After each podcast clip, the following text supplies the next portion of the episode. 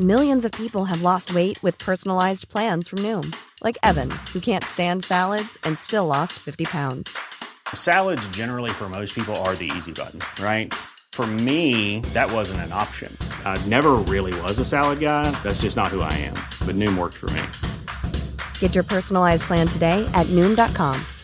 Real Noom user compensated to provide their story. In four weeks, the typical Noom user can expect to lose one to two pounds per week. Individual results may vary.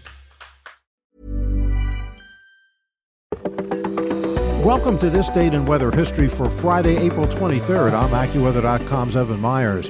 April 23, 2013 was more than a month deep into spring, but Old Man Winter wasn't quite done with depositing new rounds of cold weather into the Great Plains.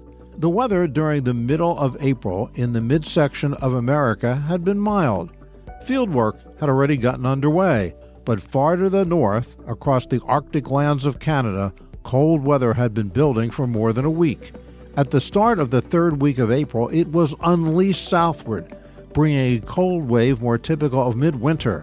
On April 23, 2013, all across Montana, Wyoming, and North Dakota, the mercury plunged into the single digits, reaching down to one above at Big Sky, Montana, 8 at Huron, South Dakota, and 9 in Lander, Wyoming. In Wichita, Kansas, two tenths of an inch of snow fell. This marked the latest measurable snowfall on record. The old record for the latest measurable snow was set 95 years earlier on April 20th of 1918.